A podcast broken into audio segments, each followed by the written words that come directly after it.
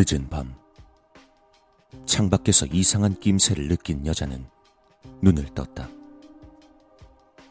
방은 2층이고 밖에서 침입할 수 있는 계단이나 베란다는 없다. 의심스럽게 생각한 여자는 창문을 열었다.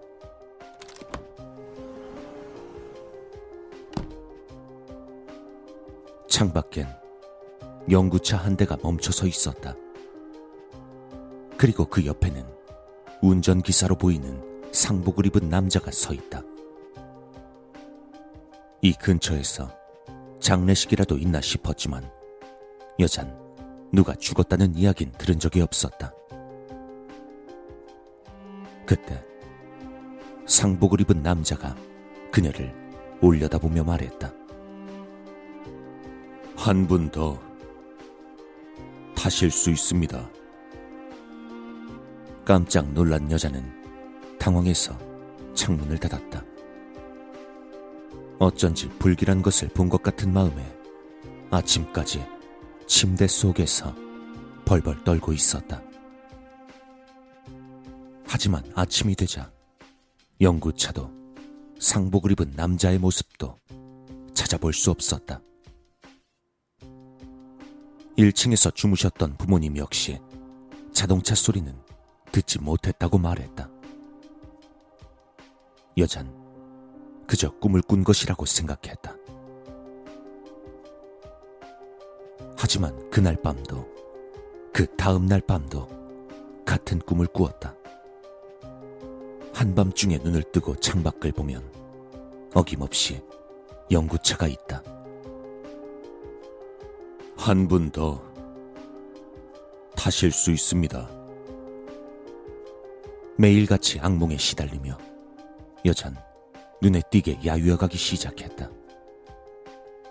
언젠가 그 빈자리에 자신이 강제로 타게 되는 것은 아닌가 걱정이 되었다. 결국 그런 모습을 보다 못한 한 친구가 기분 전환을 위해 함께 쇼핑에 나섰다. 백화점 안은 휴일을 즐기는 사람들로 가득했다. 그녀들 역시 마음껏 쇼핑을 하고 돌아가기 위해 지하로 내려가는 엘리베이터 앞에 섰다. 문이 열리고 사람들은 서로 밀치면서 엘리베이터 안으로 들어갔다. 서로 어떻게든 먼저 타려는 사람들을 엘리베이터 보이가 필사적으로 소리치며 정리하고 있었다. 타실 수 있습니다. 상복의 남자가 한 말과 같다. 순간 불안해진 여자는 엘리베이터에 타려던 친구를 잡아 끌어 사람들 틈에서 빠져나왔다. 수많은 사람들이 가득 찬 엘리베이터는 그녀들의 눈앞에서 문이 닫히고 내려가 버렸다. 이유를 묻는 친구의 질문은 아래에서 울려 퍼진 굉음과 비명에 지워져 버렸다.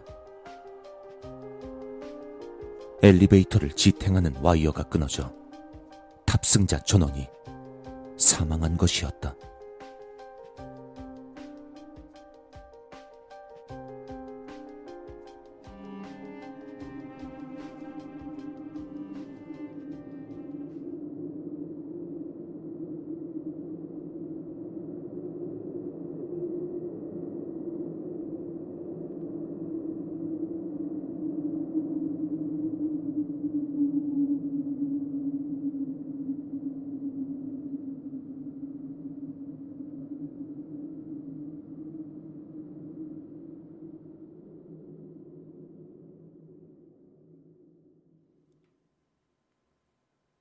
한 분 더 타실 수 있습니다.